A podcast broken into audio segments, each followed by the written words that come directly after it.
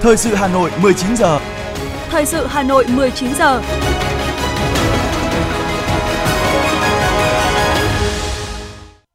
Võ Nam Khánh Hà xin kính chào quý vị và các bạn. Bây giờ là chương trình thời sự của Đài Phát thanh và Truyền hình Hà Nội. Chương trình tối nay, thứ năm ngày mùng 2 tháng 3 có những nội dung chính sau đây. Đúng 10 giờ sáng nay, ngày mùng 2 tháng 3, Chủ tịch nước Võ Văn Thưởng đã thực hiện nghi thức tuyên thệ trước quốc dân, đồng bào sau khi được Quốc hội bầu giữ chức vụ. Tháng thanh niên năm 2023 chính thức được Thành đoàn Hà Nội phát động với chủ đề Tuổi trẻ thủ đô tiên phong chuyển đổi số. Hà Nội tạm giữ 9 đối tượng thuộc Trung tâm đăng kiểm xe cơ giới 2912D. Phần tin thế giới có những sự kiện nổi bật, trọng tâm mới của Liên minh châu Âu trong việc trừng phạt Nga.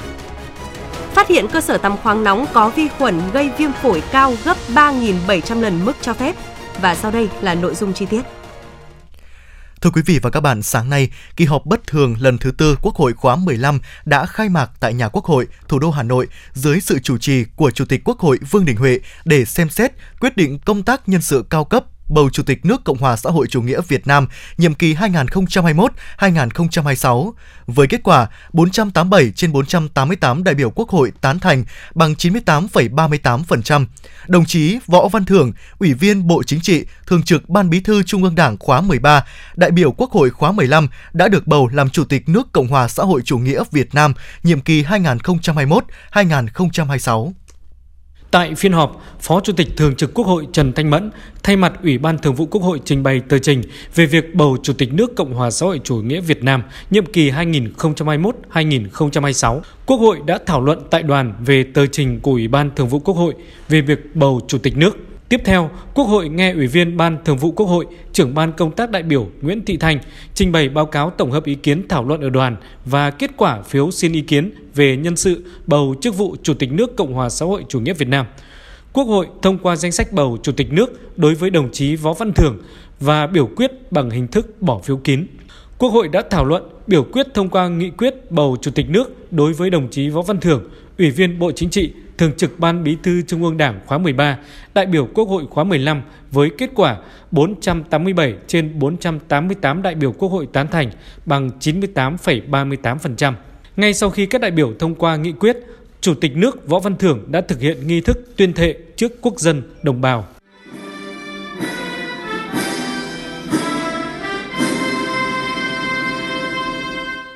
Dưới cờ đỏ sao vàng thiêng liêng của Tổ quốc, trước Quốc hội và đồng bào cử tri cả nước, tôi, Chủ tịch nước Cộng hòa xã hội chủ nghĩa Việt Nam, xin tuyên thệ tuyệt đối trung thành với Tổ quốc, với nhân dân, với hiến pháp nước Cộng hòa xã hội chủ nghĩa Việt Nam, nỗ lực phấn đấu hoàn thành tốt nhiệm vụ được Đảng, Nhà nước và nhân dân giao phó.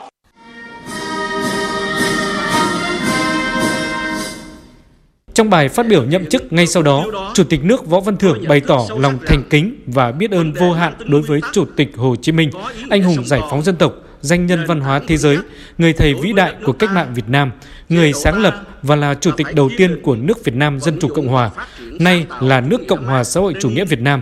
Nguyện không ngừng học tập và làm theo tư tưởng, đạo đức, phong cách của người. Chủ tịch nước khẳng định sẽ mãi mãi ghi ơn những hy sinh, công lao to lớn của các bậc lão thành, tiền bối, của các thế hệ cán bộ, đảng viên, chiến sĩ và người Việt Nam yêu nước để đất nước ta chưa bao giờ có được cơ đồ, tiềm lực, vị thế, uy tín quốc tế như ngày nay.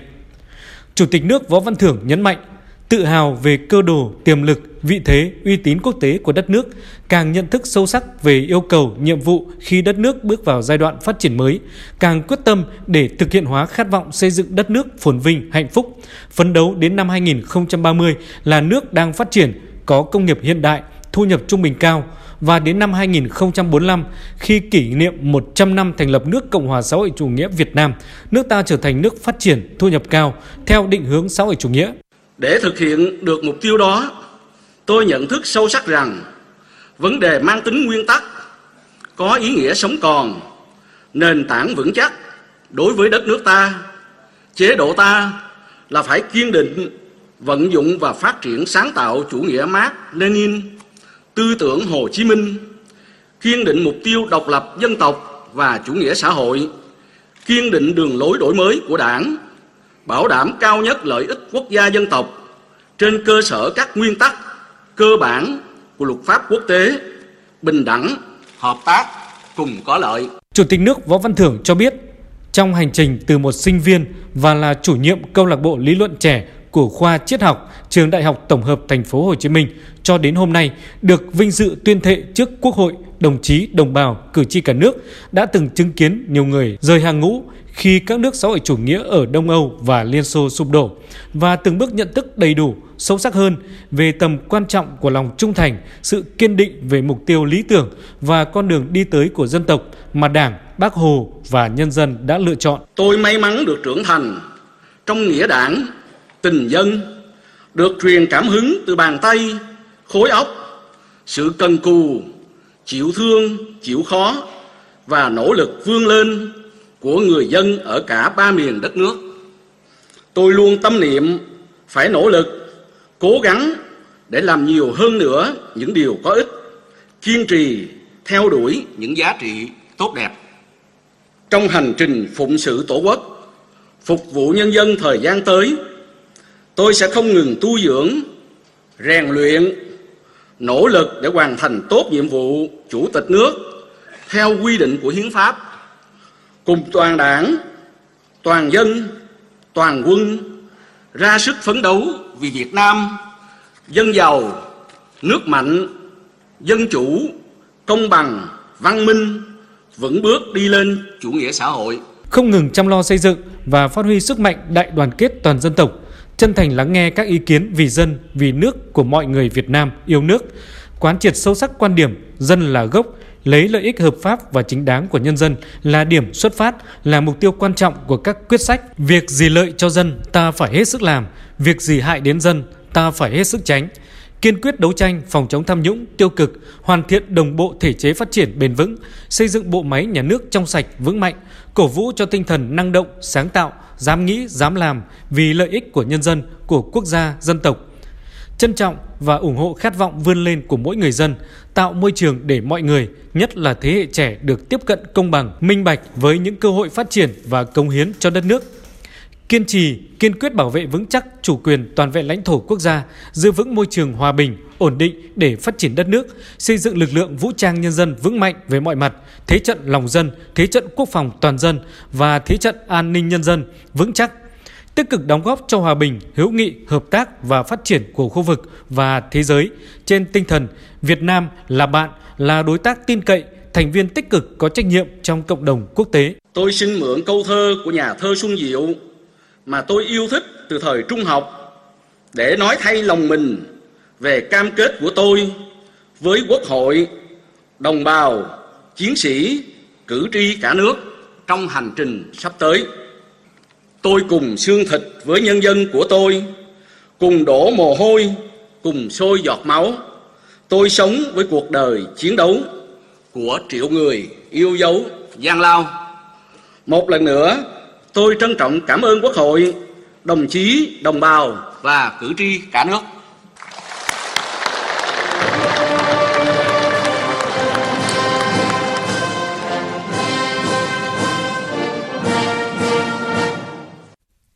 Ngay sau kết thúc bài phát biểu nhậm chức, Tổng Bí thư Nguyễn Phú Trọng, Thủ tướng Chính phủ Phạm Minh Chính, Chủ tịch Quốc hội Vương Đình Huệ, Phó Chủ tịch nước Võ Thị Ánh Xuân, Chủ tịch Ủy ban Trung ương Mặt trận Tổ quốc Việt Nam Đỗ Văn Chiến đã tặng hoa chúc mừng Chủ tịch nước Võ Văn Thưởng. Sau đây, chúng tôi xin giới thiệu tiểu sử Chủ tịch nước Cộng hòa xã hội chủ nghĩa Việt Nam Võ Văn Thưởng. Sau đây là tiểu sử Chủ tịch nước Cộng hòa xã hội chủ nghĩa Việt Nam Võ Văn Thưởng. Họ tên Võ Văn Thưởng, ngày sinh 13 tháng 12 năm 1970, quê quán xã An Phước, huyện Măng Thít, tỉnh Vĩnh Long. Dân tộc Kinh. Ngày vào Đảng, ngày 18 tháng 11 năm 1993, ngày chính thức, ngày 18 tháng 11 năm 1994. Trình độ được đào tạo, giáo dục phổ thông 12 trên 12, chuyên môn nghiệp vụ, thạc sĩ triết học, học hàm học vị, thạc sĩ khoa học xã hội và nhân văn, lý luận chính trị cao cấp, ngoại ngữ tiếng Anh. Chức vụ Ủy viên dự khuyết Ban chấp hành Trung ương Đảng khóa 10, Ủy viên Ban chấp hành Trung ương Đảng khóa 11, 12, 13, Bí thư Trung ương Đảng khóa 12, 13, Ủy viên Bộ Chính trị khóa 12, 13. đại biểu Quốc hội khóa 12, 14, 15. Tóm tắt quá trình công tác. Từ năm 1988 đến năm 1992, sinh viên khoa triết học Đại học Tổng hợp, phó bí thư đoàn khoa, bí thư đoàn khoa triết học, chủ nhiệm câu lạc bộ lý luận trẻ. Từ năm 1992 đến năm 1993, phó bí thư đoàn Thanh niên Cộng sản Hồ Chí Minh, trường Đại học Tổng hợp Thành phố Hồ Chí Minh, ủy viên Ban chấp hành Trung ương Hội Sinh viên Việt Nam.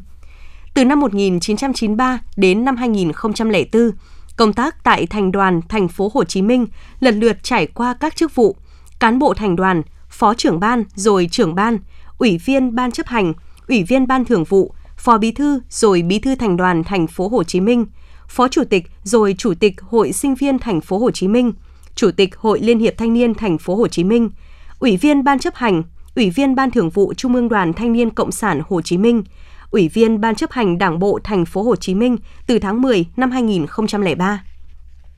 Từ tháng 11 năm 2004 đến tháng 10 năm 2006, Ủy viên Ban chấp hành Đảng bộ Thành phố Hồ Chí Minh, Bí thư Quận ủy 12. Tháng 4 năm 2006, tại Đại hội đại biểu toàn quốc lần thứ 10 của Đảng, được bầu làm Ủy viên dự khuyết Ban chấp hành Trung ương Đảng. Tháng 10 năm 2006, Bí thư Thường trực Trung ương Đoàn, Bí thư thứ nhất Trung ương Đoàn, từ tháng 1 năm 2007, Chủ tịch Hội Liên hiệp Thanh niên Việt Nam, chủ nhiệm Ủy ban Quốc gia về Thanh niên Việt Nam, đại biểu Quốc hội khóa 12. Từ tháng 1 năm 2011 đến tháng 4 năm 2014, tại Đại hội đại biểu toàn quốc lần thứ 11 của Đảng, được bầu làm Ủy viên Ban chấp hành Trung ương Đảng, Bí thư tỉnh ủy Quảng Ngãi từ tháng 8 năm 2011. Từ tháng 4 năm 2014 đến tháng 1 năm 2016, Ủy viên Ban chấp hành Trung ương Đảng, Phó Bí thư Thường trực Thành ủy Thành phố Hồ Chí Minh. Tháng 1 năm 2016, tại Đại hội đại biểu toàn quốc lần thứ 12 của Đảng, được bầu vào Ban chấp hành Trung ương Đảng, được Ban chấp hành Trung ương Đảng bầu vào Bộ Chính trị, được Bộ Chính trị phân công tham gia Ban Bí thư. Từ tháng 2 năm 2016 đến tháng 1 năm 2021, Ủy viên Bộ Chính trị, Bí thư Trung ương Đảng, trưởng Ban tuyên giáo Trung ương, phụ trách công tác tư tưởng, văn hóa, khoa giáo và công tác thông tin đối ngoại, tuyên truyền, phụ trách công tác tuyên truyền về biển đảo, thành viên Ban chỉ đạo Trung ương về phòng chống tham nhũng, phụ trách Hội đồng khoa học các ban đảng Trung ương và Hội đồng lý luận, phê bình văn học nghệ thuật Trung ương, trưởng Ban chỉ đạo Trung ương về bảo vệ nền tảng tư tưởng của Đảng, đấu tranh, đại biểu Quốc hội khóa 14. Từ tháng 1 năm 2021 đến nay, tại Đại hội đại biểu toàn quốc lần thứ 13 của Đảng, được bầu vào Ban chấp hành Trung ương Đảng, được Ban chấp hành Trung ương Đảng bầu vào Bộ Chính trị, được Bộ Chính trị phân công làm thường trực Ban Bí thư từ tháng 2 năm 2021, phụ trách công tác nội chính, tài chính, kinh tế, đối ngoại của Đảng, công tác đối ngoại nhân dân. Vào ngày 2 tháng 3 năm 2023, tại kỳ họp bất thường lần thứ tư Quốc hội khóa 15, được bầu làm Chủ tịch nước Cộng hòa xã hội chủ nghĩa Việt Nam nhiệm kỳ 2021-2026.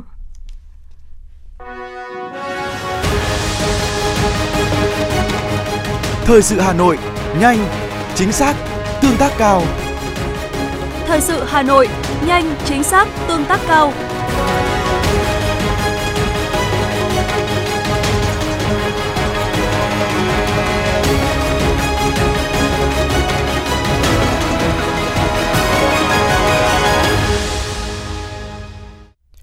Tiếp theo là những sự kiện nổi bật diễn ra trong ngày. Thưa quý vị và các bạn, chiều nay, Bí thư Thành ủy Đinh Tiến Dũng, Bộ trưởng Bộ Tư pháp Lê Thành Long đã chủ trì hội nghị thường trực Thành ủy và thường trực Ban chỉ đạo xây dựng Luật Thủ đô sửa đổi của Thành ủy Hà Nội, làm việc với Ban cán sự Đảng Bộ Tư pháp về đề nghị xây dựng Luật Thủ đô sửa đổi. Phát biểu tại hội nghị, Bí thư Thành ủy Hà Nội Đinh Tiến Dũng cho biết, quá trình xây dựng dự án luật thủ đô sửa đổi, ban đầu thành phố dự kiến đề xuất 16 nhóm chính sách trên các lĩnh vực. Sau khi giả soát, xem xét kỹ lưỡng, thành phố đã cô động lại còn 9 nhóm chính sách. Các nội dung này đều dựa trên nhu cầu bức thiết từ thực tiễn đời sống thủ đô như việc xây dựng các khu nhà ở xã hội quy mô lớn đồng bộ về hạ tầng, khuyến khích sử dụng đất hiệu quả, thu hồi các dự án có sử dụng đất kéo dài gây lãng phí, bảo vệ và phát huy kho tàng di sản, di tích văn hóa lịch sử, phát triển các đô thị vệ tinh, kéo giãn mật độ dân cư, đô thị lõi, khó khăn trong xử lý vi phạm sử dụng đất đai, trật tự xây dựng, Bí thư Thành ủy Hà Nội đề nghị thời gian tới, Bộ Tư pháp, các ủy ban của Quốc hội, nhất là Ủy ban Pháp luật tiếp tục đồng hành sát cánh với thành phố Hà Nội với tinh thần khẩn trương, quyết liệt để hoàn thành dự án luật thủ đô sửa đổi, bảo đảm chất lượng và đúng lộ trình dự kiến. Tại hội nghị, Bộ trưởng Bộ Tư pháp cho rằng trong quá trình hoàn thiện dự thảo cần có sự so sánh đối chiếu và giải pháp xử lý đối với những vấn đề khác so với các luật hiện hành, đảm bảo các cơ chế chính sách đặc thù phải có tính khả thi. Thưa quý vị và các bạn, sáng nay, Hội Nữ trí thức Việt Nam phối hợp với Công đoàn Y tế Việt Nam tổ chức lễ tôn vinh nữ trí thức tiêu biểu ngành y có nhiều đóng góp cho sự nghiệp chăm sóc sức khỏe nhân dân và phòng chống COVID-19 trong 3 năm từ năm 2019 đến năm 2022. Sự kiện tôn vinh này một lần nữa đã khẳng định vai trò và những đóng góp to lớn của đội ngũ nữ trí thức nói chung và nữ trí thức ngành y nói riêng, đồng thời khích lệ chị em tiếp tục phấn đấu, cống hiến nhiều hơn nữa vào sự nghiệp xây dựng và phát triển đất nước.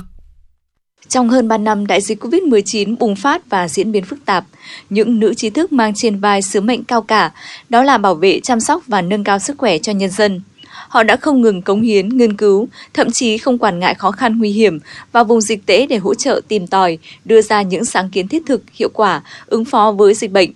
Trong đó có những công trình nghiên cứu ấn tượng như phản ứng sau tiêm vaccine mũi 1, mũi 2, ứng dụng vào dây chuyền tiêm chủng, tư vấn kịp thời hiệu quả cho những người đi tiêm phòng vaccine COVID-19 của Phó Giáo sư Tiến sĩ Lê Thị Thanh Xuân.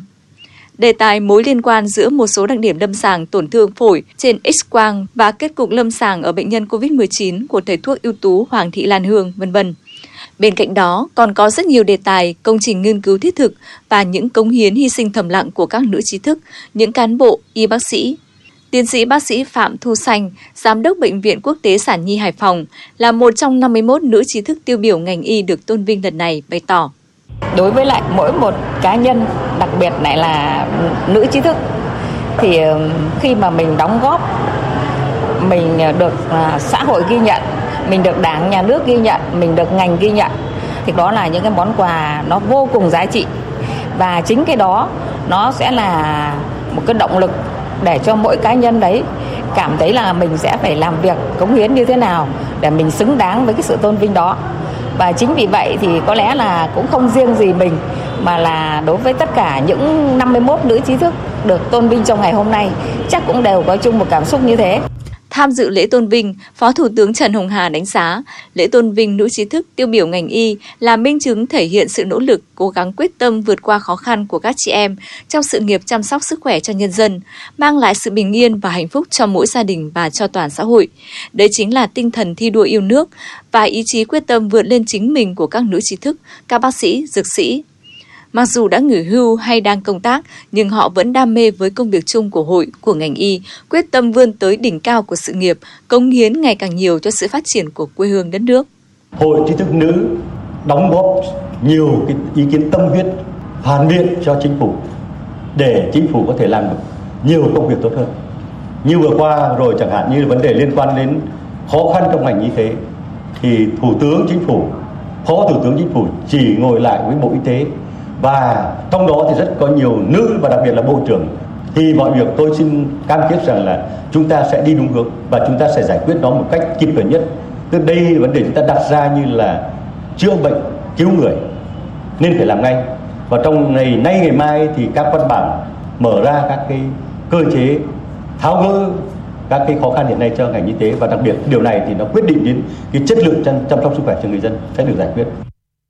Sự kiện tôn vinh các nữ trí thức tiêu biểu ngành y không chỉ có ý nghĩa ghi nhận những đóng góp, cống hiến của chị em trong 3 năm chống dịch vừa qua, mà còn có ý nghĩa khích lệ động viên các chị em nữ cán bộ ngành y tế khác tiếp tục phấn đấu cống hiến nhiều hơn nữa vào sự nghiệp chăm sóc và bảo vệ sức khỏe cho nhân dân. Mặc dù đã phải trải qua rất nhiều khó khăn, song những cán bộ, nhất là những cán bộ nữ đã hết sức yêu nghề, cùng mình vượt qua những khó khăn của bản thân, gia đình, vẫn toàn tâm cống hiến trong nghiên cứu khoa học, ứng dụng kỹ thuật cao, đồng thời cải tiến công việc để phục vụ với chất lượng cao hơn cho người bệnh. Những sự kiện nổi bật diễn ra trong ngày sẽ tiếp nối chương trình. Thưa quý vị, sáng nay, Ban Thường vụ Đảng ủy khối các cơ quan trung ương đã tổ chức hội nghị triển khai thực hiện nghị quyết số 15 về tăng cường hiệu lực, hiệu quả công tác kiểm tra, giám sát của Đảng trong Đảng bộ khối các cơ quan trung ương. Đồng chí Nguyễn Văn Thể, Ủy viên Trung ương Đảng, Bí thư Đảng ủy khối chủ trì hội nghị. Phát biểu chỉ đạo tại hội nghị, đồng chí Nguyễn Văn Thể, Ủy viên Trung ương Đảng, Bí thư Đảng ủy khối nhấn mạnh, trước thực tiễn đặt ra trong công tác xây dựng, chỉnh đốn Đảng, công tác đấu tranh phòng chống tham nhũng, tiêu cực hiện nay, đòi hỏi các cấp ủy tăng cường hơn nữa hiệu lực, hiệu quả công tác kiểm tra, giám sát, thi hành kỷ luật Đảng, nhất là trong khối các cơ quan trung ương. Bí thư Đảng ủy khối đề nghị các tổ chức Đảng, người đứng đầu cấp ủy trực thuộc Đảng bộ khối nâng cao nhận thức, trách nhiệm đối với công tác kiểm tra giám sát nhằm đổi mới mạnh mẽ, nâng cao hiệu lực, hiệu quả triển khai quyết liệt, thường xuyên, toàn diện, đồng bộ công tác kiểm tra, giám sát, kỷ luật đảng, phục vụ thực hiện nhiệm vụ chính trị, công tác xây dựng, chỉnh đốn đảng trong sạch, vững mạnh theo chỉ đạo của Trung ương tại nghị quyết đại hội 13 của Đảng. Các đảng ủy trực thuộc tổ chức nghiên cứu, quán triệt nghị quyết 15, xây dựng chương trình hành động cụ thể, thiết thực, phù hợp với điều kiện của cơ quan, đơn vị, tạo chuyển biến rõ nét đối với công tác kiểm tra, giám sát trong đảng bộ khối các cơ quan trung ương, đáp ứng yêu cầu nhiệm vụ trong tình hình mới.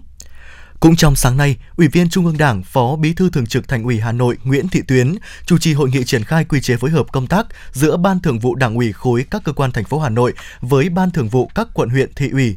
Phó Bí thư Thường trực Thành ủy Nguyễn Thị Tuyến cho rằng, xuất phát từ yêu cầu thực tiễn trong công tác quản lý đảng viên, quản lý đội ngũ cán bộ, nhất là đội ngũ cán bộ là công chức viên chức thành phố, đồng thời cụ thể hóa các quan điểm chỉ đạo của Trung ương, Thành ủy Hà Nội về công tác xây dựng Đảng, về quản lý đảng viên, đề nghị Đảng bộ khối các cơ quan thành phố và 30 đảng bộ quận huyện thị xã chú trọng phối hợp tháo gỡ khó khăn trong công tác thực hiện nhiệm vụ của mỗi cơ quan đơn vị, phối hợp trong tuyên truyền quán triệt thực hiện các nghị quyết, chỉ thị của Đảng, chính sách pháp luật của nhà nước, các quy định của thành ủy, đặc biệt cần tăng cường công tác giám sát đội ngũ đảng viên, trao đổi thông tin hai chiều về tình hình đảng viên, tăng cường chuyển đổi số trong công tác xây dựng đảng và quản lý đảng viên đồng thời chủ động nắm chắc tình hình, kịp thời dự báo sớm về vi phạm của tổ chức đảng, đảng viên để đề ra chủ trương, biện pháp phát hiện, ngăn ngừa, ngăn chặn khuyết điểm, phát hiện vi phạm từ xa, từ sớm, không để vi phạm nhỏ tích tụ thành sai phạm lớn kéo dài, ảnh hưởng đến uy tín của Đảng bộ thành phố. Đồng chí Phó Bí thư Thường trực Thành ủy cũng đề nghị các ban đảng thành ủy quan tâm phối hợp hỗ trợ để triển khai hiệu quả quy chế trên, góp phần nâng cao chất lượng hiệu quả công tác xây dựng Đảng và hệ thống chính trị của thủ đô. Sáng cùng ngày, tháng thanh niên năm 2023 chính thức được Thành đoàn Hà Nội phát động với chủ đề Tuổi trẻ thủ đô tiên phong chuyển đổi số. Tham dự có các đồng chí Bí thư Trung ương Đoàn, Chủ tịch Hội sinh viên Việt Nam Nguyễn Minh Chiết và Phó Bí thư Thành ủy Hà Nội Nguyễn Văn Phong. Tháng thanh niên năm nay, Thành đoàn Hà Nội xác định thực hiện 11 chỉ tiêu cơ bản, 4 nhóm hoạt động trọng tâm bao gồm tổ chức các hoạt động tuyên truyền, giáo dục, tổ chức các hoạt động phát huy tinh thần sung kích, tình nguyện, sáng tạo của thanh niên trong xây dựng và bảo vệ Tổ quốc, đồng hành với thanh niên, chăm lo hỗ trợ thanh thiếu nhi, xây dựng đoàn vững mạnh, mở rộng mặt trận đoàn kết, tập hợp thanh niên, đoàn thanh niên tham gia xây dựng Đảng và hệ thống chính trị. Trong tháng thanh niên, 12 hoạt động cấp thành phố được tổ chức sẽ tạo khí thế thi đua sôi nổi trong từng đoàn viên thanh niên. Việc lựa chọn chủ đề Tuổi trẻ thủ đô tiên phong chuyển đổi số thể hiện sức trẻ, tinh thần sung kích đi đầu của tuổi trẻ thủ đô trong tham gia tích cực công cuộc chuyển đổi số, vận dụng, ứng dụng công nghệ số trong thực tiễn cuộc sống và nâng cao năng lực số cho thanh thiếu nhi. Mặt khác, còn phát huy khả năng sáng tạo của thanh niên, góp phần hoàn thành nhiệm vụ chuyên môn và tham gia phát triển kinh tế, xã hội.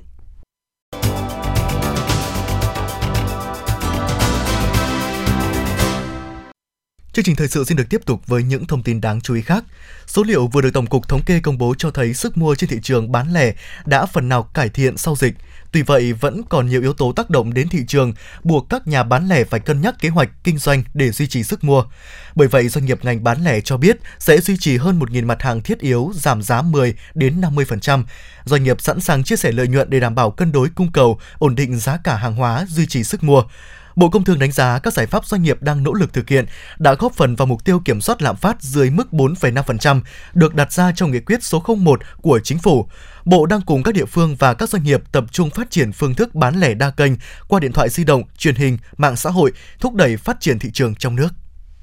Tính đến ngày hôm nay, ngày 2 tháng 3, Hà Nội chỉ còn 11 trên 31 trung tâm đăng kiểm hoạt động. Tình trạng ùn tắc đăng kiểm đang tái diễn trở lại bởi nhu cầu của người dân là rất lớn, trong khi các cơ quan quản lý vẫn chưa có giải pháp kịp thời. Hôm nay có thêm hai đơn vị đăng kiểm khác tại Mai Đình, Sóc Sơn và Sài Đồng Long Biên phải đóng cửa để phục vụ công tác điều tra. 11 trung tâm đăng kiểm còn lại hoạt động với quy mô nhỏ, áp lực tăng cao trong khi nhiều đăng kiểm viên làm việc với tâm trạng hoang mang, lo lắng. Nhiều người dân phải chờ đợi thời gian dài để đăng kiểm cũng bày tỏ bức xúc băn khoăn. Vấn đề khó khăn trong công tác đăng kiểm đã được bộ ngành chức năng nhận định và chỉ đạo từ tháng 2, nhưng đến nay tình trạng ùn tắc tại những trạm đăng kiểm lại tái diễn và ngày thêm trầm trọng. Cục Đăng kiểm Việt Nam dự báo trong tháng 3 tới, năng lực kiểm định của các trung tâm đăng kiểm còn lại hoạt động chỉ đạt 42% nhu cầu của người dân Hà Nội và 53% tại thành phố Hồ Chí Minh. Đến tháng 4, tình trạng ùn tắc tại các trung tâm đăng kiểm có thể sẽ còn nghiêm trọng hơn và nguy cơ đứt gãy hệ thống kiểm định hoàn toàn có thể xảy ra. Cục Quản lý Dược Bộ Y tế vừa gia hạn thêm hơn 700 thuốc, nguyên liệu làm thuốc, vaccine và sinh phẩm y tế. Như vậy, sau hai đợt gia hạn đến nay đã có gần 9.600 thuốc, nguyên liệu làm thuốc, vaccine và sinh phẩm y tế được gia hạn đến 31 tháng 12 2024, bao gồm thuốc, điều trị bệnh lý thông thường, điều trị bệnh lý chuyên khoa đặc trị tim mạch, tiêu hóa, đái tháo đường, ung thư, vân vân, kháng sinh, kháng viêm. Trong trường hợp thuốc, nguyên liệu làm thuốc đã thực hiện thay đổi, bổ sung trong quá trình lưu hành hoặc có đính chính sửa đổi thông tin liên quan đến giấy đăng ký lưu hành đã được cấp, doanh nghiệp xuất trình văn bản phê duyệt hoặc xác nhận của Cục Quản lý Dược với các đơn vị liên quan để thực hiện các thủ tục theo quy định.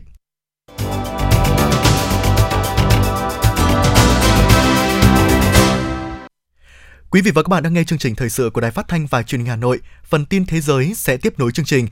Lãnh đạo Philippines và Malaysia nhất trí tăng cường hợp tác chính trị và an ninh, đồng thời nhấn mạnh tầm quan trọng của việc duy trì hòa bình ở Biển Đông. Đây cũng là nội dung chính trong cuộc hội đàm giữa Tổng thống Philippines Ferdinand Marcos và Thủ tướng Malaysia Anwar Ibrahim tại Philippines. Sáng nay, Hội nghị Bộ trưởng Ngoại giao nhóm các nền kinh tế phát triển và mới nổi hàng đầu thế giới G20 đã khai mạc tại thủ đô New Delhi dưới sự chủ trì của Chủ tịch G20, nước chủ nhà Ấn Độ. Phát biểu khai mạc hội nghị G20 diễn ra tại New Delhi, Thủ tướng Ấn Độ Narendra Modi đã kêu gọi các bộ trưởng ngoại giao của nhóm 20 quốc gia G20 tìm ra tiếng nói chung về các vấn đề toàn cầu, trong đó bao gồm cả cuộc xung đột kéo dài một năm qua ở Ukraine. Bộ Tài chính Mỹ thông báo áp đặt lệnh trừng phạt vào ba công ty và hai cá nhân mà Washington cho rằng có liên quan tới chương trình phát triển vũ khí của Triều Tiên. Bộ Tài chính Mỹ cho rằng các cá nhân và thực thể trên đã góp phần tạo quỹ tài chính hỗ trợ chính phủ Triều Tiên phát triển vũ khí thông qua việc thực hiện các dự án nghệ thuật và các công trình xây dựng tại khu vực Trung Đông và châu Phi. Dẫn lời các quan chức Liên minh châu Âu, báo Politico đưa tin Liên minh châu Âu đang chuyển hướng từ áp đặt các biện pháp trừng phạt mới đối với Nga sang tăng cường thực thi các biện pháp hiện có trong bối cảnh Bruxelles phải đối mặt với sức ép ngày càng tăng từ các thành viên của khối.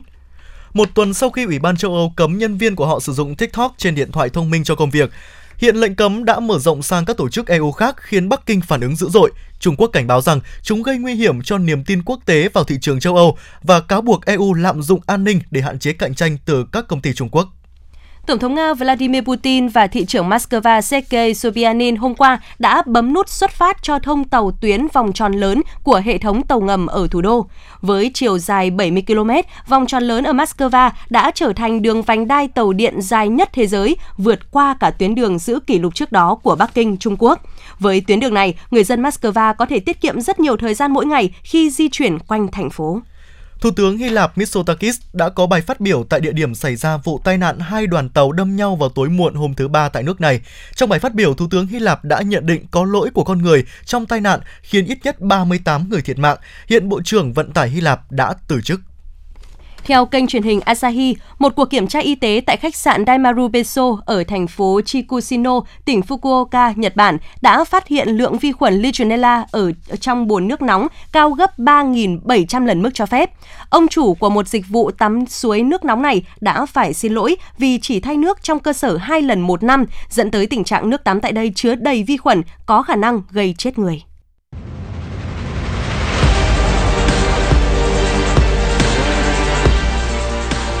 Bản tin thể thao. Bản tin thể thao.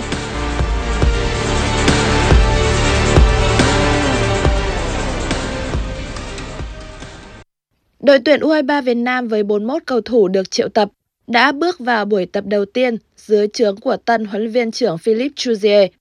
Ở giai đoạn tập luyện đầu tiên kéo dài trong vòng một tuần, huấn luyện viên người Pháp chủ yếu quan sát và đánh giá các cầu thủ để lựa chọn ra những nhân tố phù hợp nhất với lối chơi mà ông sẽ áp dụng cho đội tuyển. Lực lượng của đội sẽ được sàng lọc qua mỗi chu kỳ huấn luyện, từ đó cũng tạo ra không khí cạnh tranh rất tích cực ngay từ guồng vận động đầu tiên. Tại buổi tập, ông Chuzier chủ yếu cho các cầu thủ tập luyện khởi động nhẹ để sẵn sàng cho những buổi tập sau đó. Theo kế hoạch, U23 Việt Nam sẽ có hai buổi tập vào khung giờ trong ngày là từ 10 giờ đến 12 giờ và 20 giờ đến 22 giờ. Dự kiến cuối tháng 3, tân huấn luyện viên Philippe Chuzier sẽ có giải đấu đầu tiên cùng với U23 Việt Nam khi tham dự giải giao hữu quốc tế U23 Doha Cup 2023. Đây là giải đấu quan trọng trong quá trình chạy đà của U23 Việt Nam hướng tới SEA Games 32 diễn ra tại Campuchia vào tháng 5 tới đây. Với lợi thế sân nhà, Arsenal tiếp đón Everton tại trận đấu bù vòng 7 ngoại hạng Anh và hướng tới một chiến thắng để củng cố ngôi đầu. Dù vậy cũng phải tới cuối hiệp 1, đội chủ nhà mới có được những bàn thắng. Bukayo Saka là người để lại dấu ấn với một pha lập công và một kiến tạo để Gabriel Martinelli điền tên lên bảng tỷ số. Sang hiệp 2, Arsenal tiếp tục thi đấu với tinh thần cao và có thêm hai bàn thắng nữa được thực hiện bởi Martin Odegaard và Gabriel Martinelli, qua đó khép lại trận đấu với chiến thắng đậm 4-0. Chiến thắng này giúp Arsenal củng cố ngôi đầu bảng xếp hạng khi đã hơn 5 điểm so với đội nhì bảng Man City. Đối thủ của Novak Djokovic ở vòng 2 giải quần vợt Dubai Championship là Talon Crespo đến từ Hà Lan. Tay vợt đang xếp hạng 39 thế giới không thực sự tạo ra nhiều khó khăn cho Djokovic. Hạt giống số 1 thi đấu lần lướt và giành chiến thắng cách biệt 6-2 set đầu tiên, rồi thắng một mạch liên tiếp 5 game trong set 2. Những nỗ lực của Crespo sau đó giúp tay vợt người Hà Lan thắng lại 3 game, nhưng điểm số quyết định vẫn thuộc về Djokovic. Hoàn tất thắng lợi 6-2 và 6-3 sau 1 giờ 21 phút tranh tài, Djokovic ghi tên mình vào tứ kết, gặp người thắng ở cặp đấu giữa Pavel Kotov và Hubert Hurkacz. Theo Trung tâm Khí tượng Thủy văn Quốc gia, Bắc Bộ ngày mai ngày 3 tháng 3 vẫn duy trì trạng thái thời tiết trời nhiều mây, có mưa nhỏ vài nơi, đêm và sáng có sương mù, trưa chiều giảm mây hưởng nắng, gió đông đến đông bắc cấp 2, cấp 3, đêm và sáng trời rét, vùng núi có nơi rét đậm. Hà Nội sẽ ảnh hưởng thêm hai đợt không khí lạnh tăng cường yếu vào các ngày mùng 4, mùng 8 và ngày mùng 9 tháng 3. Trong khoảng thời gian này, Hà Nội nhiều mây, mưa nhỏ, gió đông bắc cấp 2, rét về đêm và sáng. Từ ngày mùng 5 đến ngày mùng 7 tháng 3 và ngày mùng 10 tháng 3, Hà Nội nhiều mây, sương mù nhẹ rải rác và rét về đêm, sáng sớm. Giảm mây, hửng nắng, ấm áp hơn về trưa và chiều. Quý vị và các bạn vừa nghe chương trình thời sự của Đài Phát thanh và Truyền hình Hà Nội, chỉ đạo nội dung Nguyễn Kim Khiêm, chỉ đạo sản xuất Nguyễn Tiến Dũng, tổ chức sản xuất Quang Hưng. Chương trình do biên tập viên Thủy Chi, phát thanh viên Võ Nam Khánh Hà cùng kỹ thuật viên Kim Thoa phối hợp thực hiện. Xin chào và hẹn gặp lại.